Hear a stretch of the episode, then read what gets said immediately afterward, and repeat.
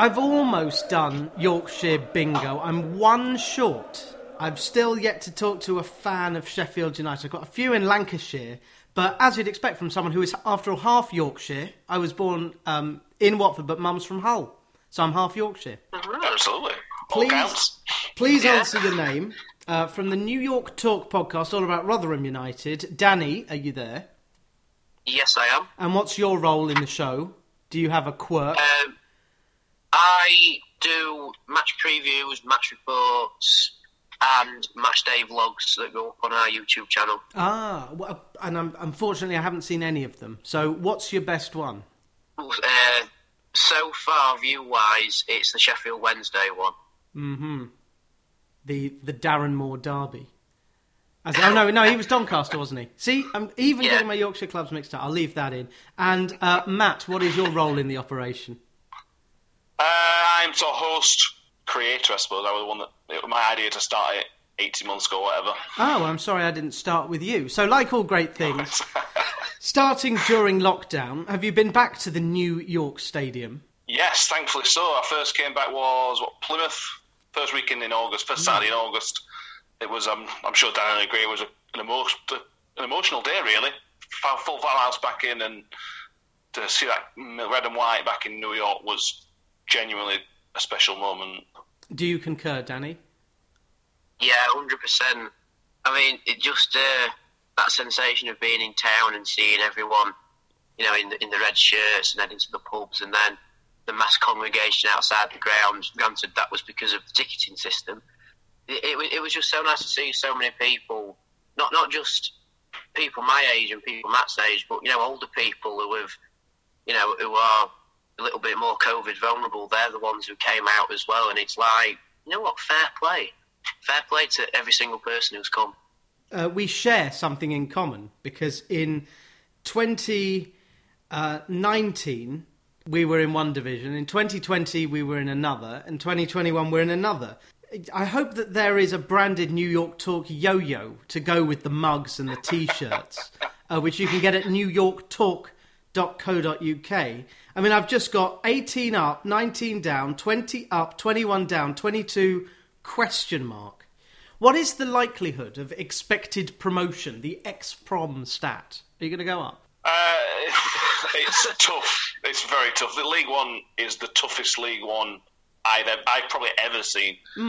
Uh, it's, it's there's probably 14 teams, and that's not an exaggeration. That would be aiming for playoffs. Obviously, on top six can only get there. So we've got a good squad. To be fair, we've got a really good transfer window in the end. Uh, it was looking touch and go at times, but we've kept our best players, brought in what looked like some really good players as well. Uh, we haven't signed 20 players like Ipswich or 14 like Sheffield Wednesday, but we've had a solid. We've we've strengthened where we need to strengthen. Uh, got rid of some dead weight in areas as well. Um, we've as good a chance as anybody. It's probably my It's a- accounts yeah. where I can put it I'm, really. just, I'm looking at this table here. It is quite unbelievable. Rotherham starting, we're talking on September 1st, a day after the window slammed shut, and it always slams. It never kind of gently lowers, uh, like a Japanese toilet seat. But Rotherham, three wins in the opening um, five games. Wycombe, Portsmouth, Wigan, Oxford, Sunderland, who have won four of their five. Sheffield Wednesday, even Plymouth and Bolton, and well, probably not AFC Wimbledon, um, and Doncaster at the very bottom. Um, and you are a contributing factor to that. Was it home or away this week just gone? Uh, it was at home. At home. Uh, and was it full? Yeah. In the Rotherham end, it more or less was. I I was expecting a, a few more from Doncaster, you know, because we had Sheffield Wednesday the week before, and Sheffield Wednesday sold out their 2,600 allocation. Um, but Doncaster only brought 1700s, so a little bit disappointed that South Stand wasn't full of colour. Um, but now Ro- Rotherham have more or less sold out the home end every game so far. Uh, this is a ground.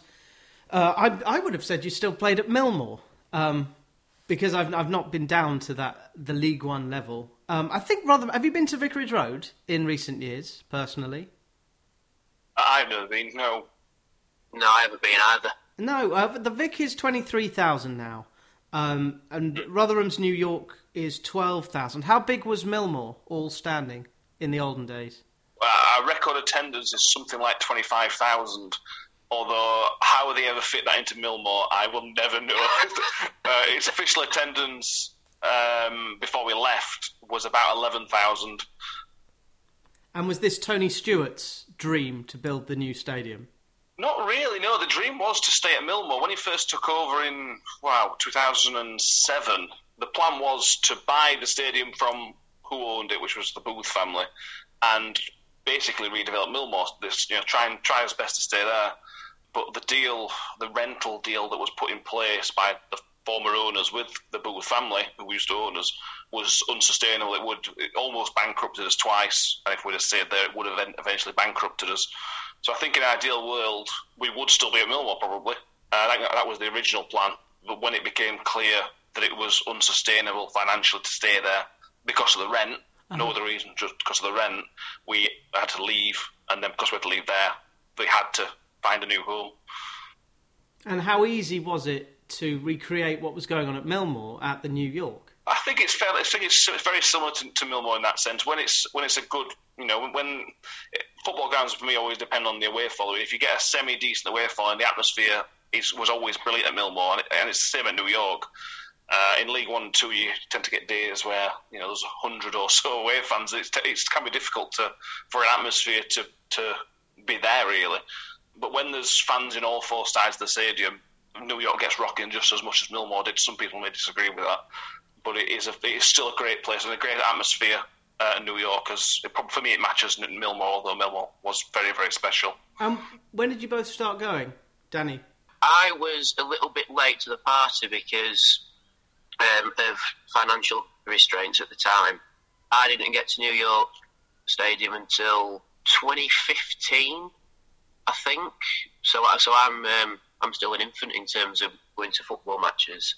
But even when I walk past Millmoor, you still get that bit of, a, bit of a sad feeling looking at it because it has just been left. You've got stands that are crumbling, one stand still half finished, but the pitch is still immaculate because they've still got the uh, the sports grounds uh, lease on the land, so they have to keep the pitch maintained.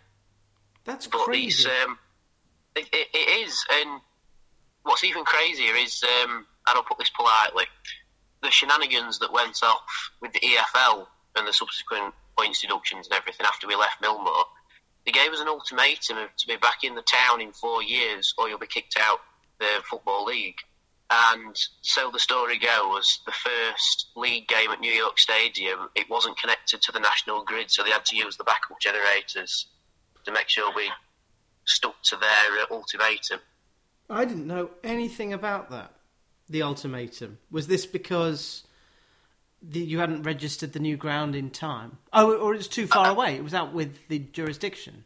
What what it was is we went into administration twice in a season, so we got I think we got docked twelve points to start to start with, and then because we entered administration before the end of that season, we then got hit with minus seventeen for the next season, oh. and then and like like Matt said with uh, having to leave Millmoor, we then went to Don Valley Stadium for four years, which is now the athletics park for Sheffield Hallam University. Is it the Jess Ennis Stadium now? Mm. Have they renamed it? Yeah, yes, I think it is.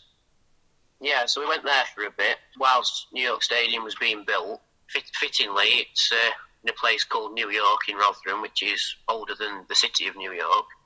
So all the fans on Twitter will say you've named after New York City to get a bit of money no, we haven't.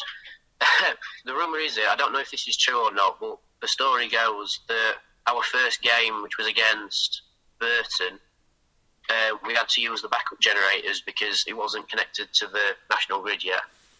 Wow. Well, that's a, that's something that um, AFC Wimbledon didn't have any trouble with in their new stadium. There's loads of new stadia. And also old stadia. Do Crewe still play at Gresty Road? They're in that division. Portland Road, Portman Road. Sorry. Yep.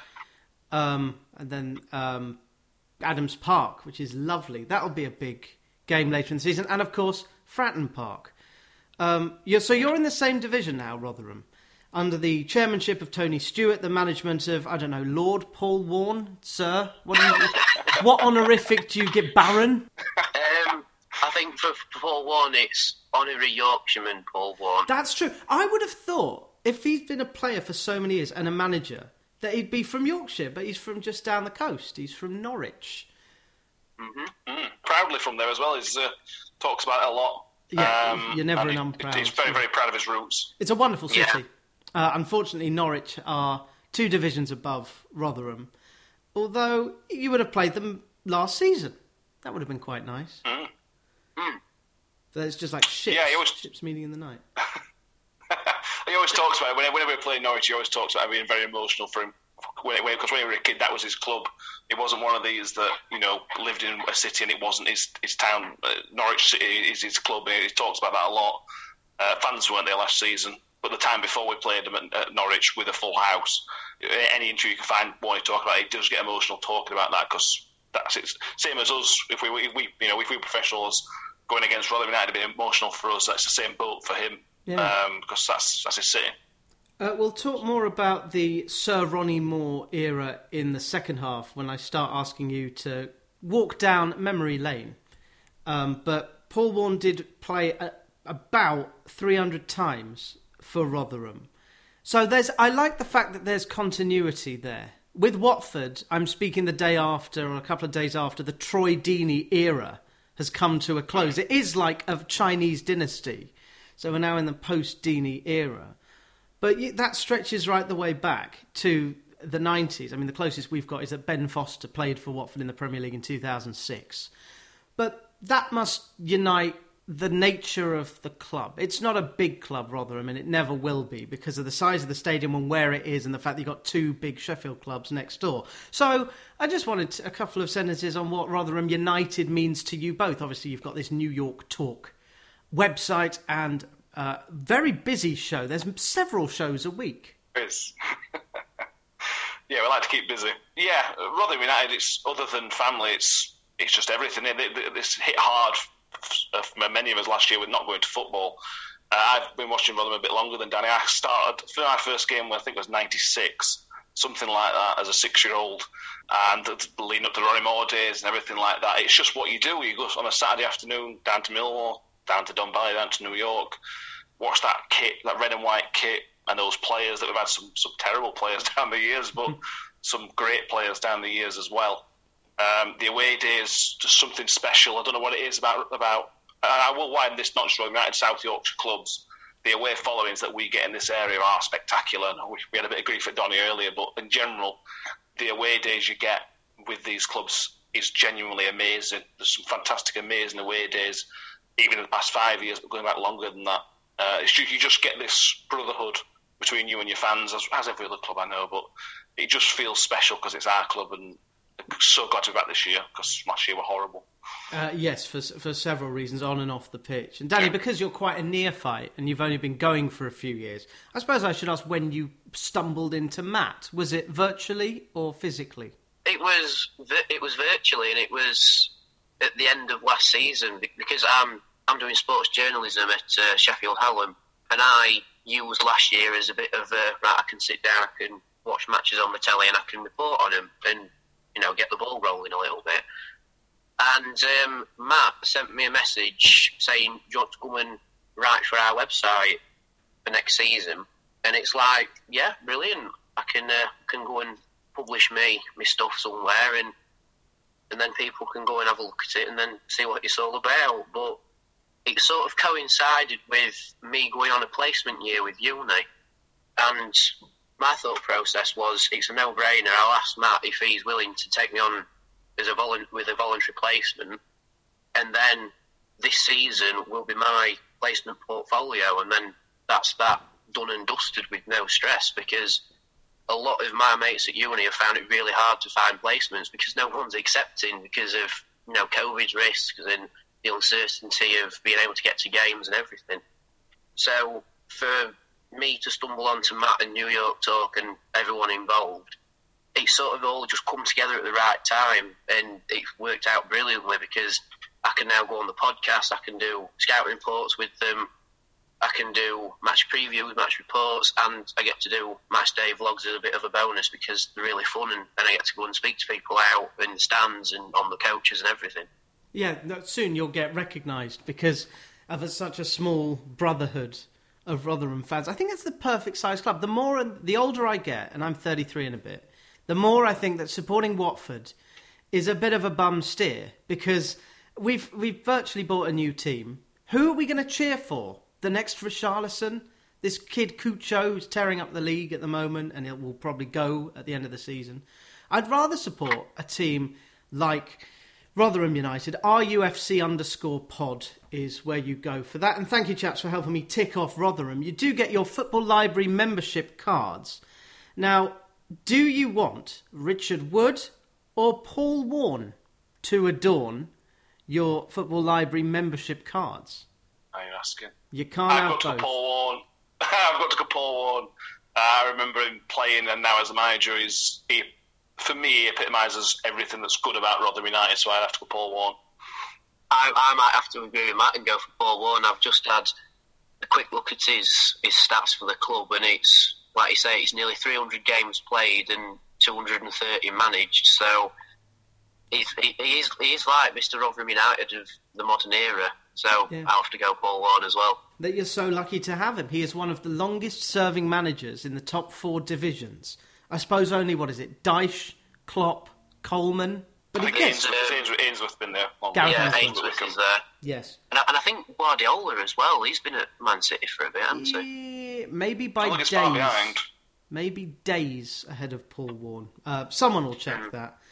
Um, but yeah, and, and I wanted to just give you the choice with Richard Wood because he seems to be um, the other big name at the club. The club captain who scored two goals in a famous playoff match. But I want you to name the other 10 players who managed to go. Hang on, what was this? To go up in 2018. I was so shocked, even at the goalkeeper, uh, who can't get a place in the Fulham team. So why hasn't the goalkeeper come back to Rotherham? Oh well, Marek No, Rodak. no. We'll start with him. He's I, I do. Yeah. We love. We love him. He, he was such a good keeper. He, he, we, the, I might, opinion, my opinion is he came a boy and left a man. The fact he can't get in the Fulham team is a little bit of a travesty because he is superb keeper. He's, he's an international. He's played for He. Slovakia. Yes, he's um, um, Oblak or um, Dubravka, one of the two. He's his number two. And it, yes, Who it else Yeah, in that it's a horrible shame. So yes, Richard Wood at the back. Who is his defensive partner? Would have been big Semi Ajayi, who was now at West Brom tearing it up. Yes. A name I definitely know, and my friend Dan will have seen Ajayi several times. What kind of defensive partnership was it? Was it big man, big man? Uh, not really, Danny. It were, it were big man and the man who was just clever. Uh, Richard Wood is a wrecking ball, but Semi Ajayi is one of the best technical defenders. He can battle in there, don't get me wrong, but technically one of the best defenders I've seen at this level. Danny, what do you reckon?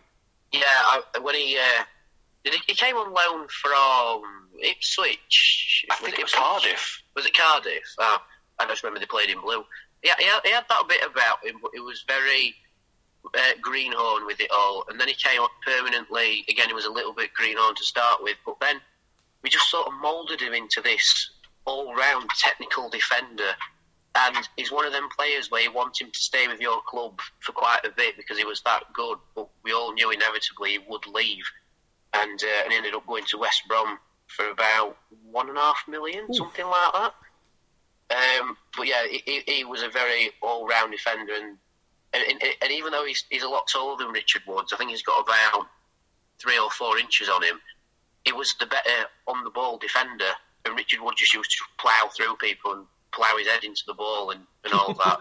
so, so so yeah, it, it was a little bit big man, big man, but one of them was a wrecking ball, one of them was a technical on-the-ball player. That's very shrewd. Uh, the fullbacks, Mattock and Emmanuel. yes. I think. Yes. I think one of one or both is still at the club. Mattock is. Emmanuel, I think, is might be at Bolton. He's been, he's been around a bit since he left us. And they they both. I hope they keep their medals from the playoff final of 2018. Stupid question. Do you know who you beat? Paul Hurst, Shrewsbury Town. That is yes, ex Rotherham player Paul Hurst's Shrewsbury Town. Name the two famous Englishmen who played in the Shrewsbury team. Dean Henderson. Dean Henderson. Second one got me. Um, He um, was on loan from uh, a club very close to your manager's heart.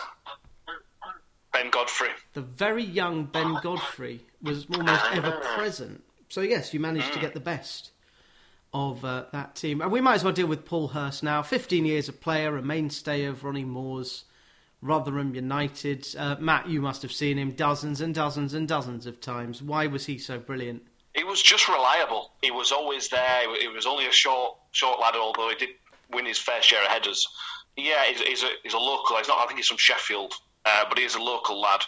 Yeah, he, the left back's not the most glamorous position nowadays, and back in the nineties, it certainly was. In the early two thousands, it was just sort of a functional position. But he also had a very, very good left foot. He ended up taking free kicks, scoring some beauties. To be fair, you, you could just count on him. Very rarely, until late, towards the end of his career, picked up injuries. But before that, he was just never injured. We tried replacing him a couple of times. We brought in Scott Minto, formerly mm. Chelsea and West Ham, um, who did play. But again, Paul Hurst was just there, waiting in the wings, and then found his place back uh, through thick and thin, through the administrations, through the dark, early uh, mid '90s days, some bad times in there as well. He's, he's a funny, funny character. He's not because, because of his going to manage other clubs. I think I'm not sure the younger fans appreciate him because he's gone on to have different days with Rotherham, but he was a very, very, very good left back. Very good. And he is now manager of Grimsby. Yes, yes for the second time. Uh, mm. He was there for about five years before he joined Shrewsbury. Uh, but yes, apart from one season at the very, very, very end of his career, a one club man, and thus probably in your best 11. Uh, would any of the midfielders or forwards from the 2018 playoff winning League One side get in a best 11 of the last 25 years? Um, Michael Smith's definitely up there. Yeah, we'll get to him. Yeah. Uh, Will Vaulks was a very good midfielder, very, very good midfielder. I don't think he stuck with us long enough for us to push on. But Will Vaulks, Paul Warne has this mantra of good human beings, and Will Vaulks, who is now at Cardiff, just had that in abundance. Uh, on the pitch, he was a fighter. He really was really, really aggressive. Yeah. Um, but talk about his off the field stuff. He was an ambassador for Rotherham Hospice, and they adored him. You know, for one of the local charities, he just did. He couldn't. He could not have done enough for them.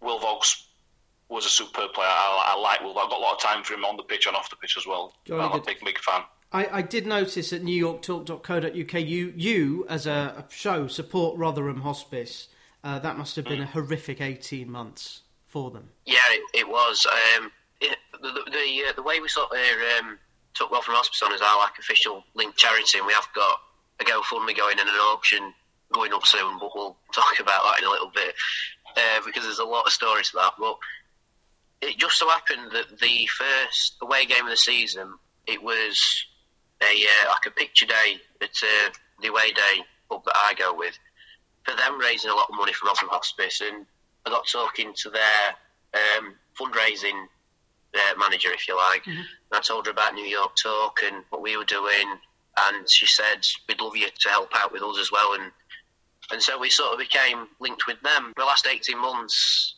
oh, how much did she say that they'd lost? I think they took at least a, a three million pound hit in terms oh, of, of in terms of like. Uh, just from like bake sales and little boots, uh, out of the boot sales and stuff. It was a big hit for them.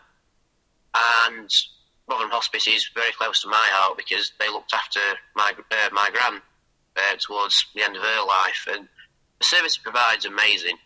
And for us just to be linked with them is great. And they're saying that this year it's probably going to be one of their best years because they're able to do a lot more stuff and a lot more people are raising money for them, which is brilliant yeah, to see. Absolutely brilliant. Spectacular. And if you want a mug, I might buy a mug because, or actually, I know what I've got my eye on. Can you explain the slogan, ambitious but brilliant, that adorns the t shirts that you're selling? That must be a, a quote or something. Yeah, that goes back to another playoff success. Uh, Wembley 2014, um, another League One playoff final. Uh, 2 uh, 0 down at half time to Leyton Orient and then Alex Revell gets a goal back, 2 1 back in the game. And the 60th minute, Alex Revell scores one of the greatest goals Wembley's ever seen. Um, from about, generally about 35 yards out, and there's a Sky commentator that it, the commentary goes forward towards Revell, ambitious but brilliant as it lands in the back of the net. Um, I think it's probably on YouTube. It is. I, I this as Rotherham fans, but it's it's a spectacular bit of commentary. I can't remember the, who, the, who the commentary guy is, one of the football league guys, but it is just it's now iconic bit of commentary uh, in our history. Odubajo, though, is robbed. And Pringle looking towards Agard. Revell, ambitious, but brilliant! I don't believe it! I swear I do not believe it!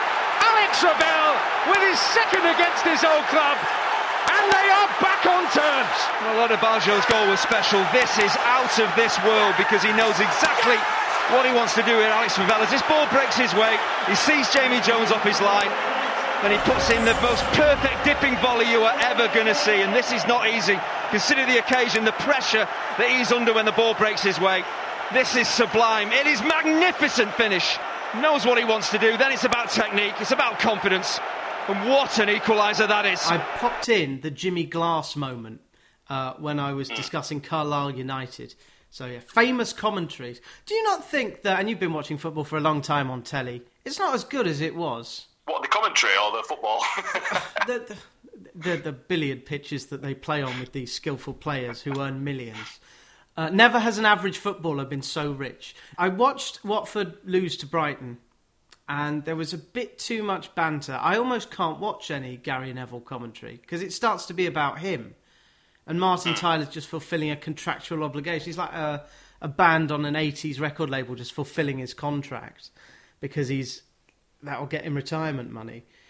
But I will make sure that I look out for Rotherham being on the telly because some of these games this season they might be moved. But if you're going to go, I, I imagine that there are 23 Saturday 3 p.m. kickoffs or Tuesday at 7:45. It's that kind of club. Uh, but it would be nice to get that kind of commentary. So yes, ambitious but brilliant. Just to finish going through the 11 from 2018, Towell, is that his name? Yeah, Richard Towell. Yeah. Back, he was from Ireland. I think he's back playing for somebody in Ireland now. He was a pretty it's, good player. Uh, Shamrock Rovers, I think. Uh-huh. Yeah, he then, chased the money to Salford. Didn't go, well. didn't go great. No, Salford are a fun club. Um, I haven't spoken mm. to any Salford City supporter. I'll try and get Gary Neville, who co-owns it. Uh, Taylor Ball Newell. These are proper. I don't know why I did it in a Newcastle accent. A proper British footballers' names. Taylor Ball Newell. Any good? Sure, Newell's quite good. Yeah, I'd say out of the three, Newell was the better one. I mean, Taylor's at, at Doncaster. He uh, tried to follow the championship dream, and he fell, fell in his well, fell flat on his face doing it now he's at Doncaster. Newell is at, oh, I think he's at Hibernian. Yeah, yeah, he's doing well there. And I haven't really kept up with David Ball. Is he? Where's he now? He went. He went to New Zealand. He was playing for Wellington oh, Phoenix yeah. in the in the A League. I think he's still there. They did a, a local paper did a piece with him uh, probably a year or so ago, pre-COVID. Uh, and I think he's really, really enjoying it. It was obviously a lovely place to live. I think he's loving life down there. Yeah, with their three COVID cases and hyper lockdown. Um, yeah, it's it's going to be an interesting period. This will go out probably in November. We don't know if there'll be a wave. There was something on the news saying that it's been the most deaths reported per day since March. So we still have a problem in this country. Are you not a bit frightened about being in open spaces and um, under crofts with the pride of South Yorkshire's fanatics and getting COVID 19? I think me and Danny are pretty lucky in terms of our ages, double double jabbed, um, and our ages are pretty, you know, pretty safe, pretty young, fit, healthy guys. Um, like Danny mentioned at the start, seeing them, so the older generation come back to New York was a little, maybe for me, a little bit of a surprise, but at the same time, a positive that they had that, you know, wanted to, they wanted to come out and support the club. Uh, I assumed they would, I assumed they would have been double jabbed as well, hopefully. Yeah, I, it was just so long. It felt like it was time. We need to sort of learn to live with live with it a little bit and this was a big step. I don't know about Danny, but I, I don't go to any other large events. I'm not really a music goer. You know, good at pubs so often, things like that. But football is my one and only place I'll go large crowds, and sort of think it's a time double jabbed. It's worth the risks to have that enjoyment of life. Yeah, absolutely, Danny. The only other places I go is I sometimes go into Sheffield out with my mates. For, for me, I've had experience of my mum catching COVID before anyone really knew what it was, and thankfully, my uncle works in um, pharmaceuticals, and uh, we sort of like described the sim- what we what she went through, and he's like, "Yeah, that was COVID before anyone really knew what it was." Um, but then we ended up catching it again after I went to go and watch England against Germany at um, at Code in Sheffield. But the vaccines have taken it down so much; it's taken it down from potentially a you know a lethal thing to it just feels like a bad case of the cold, Yeah. which is incredible, incredible. So for me, because I've been through that, it's like a little bit of a it put you, it puts your mind at ease, but at the same time, because my mum was on the um, on the vulnerable list and my granddad's touching on nearly hundred now, so there's still that little bit of doubt in my mind of should I be should I be doing that?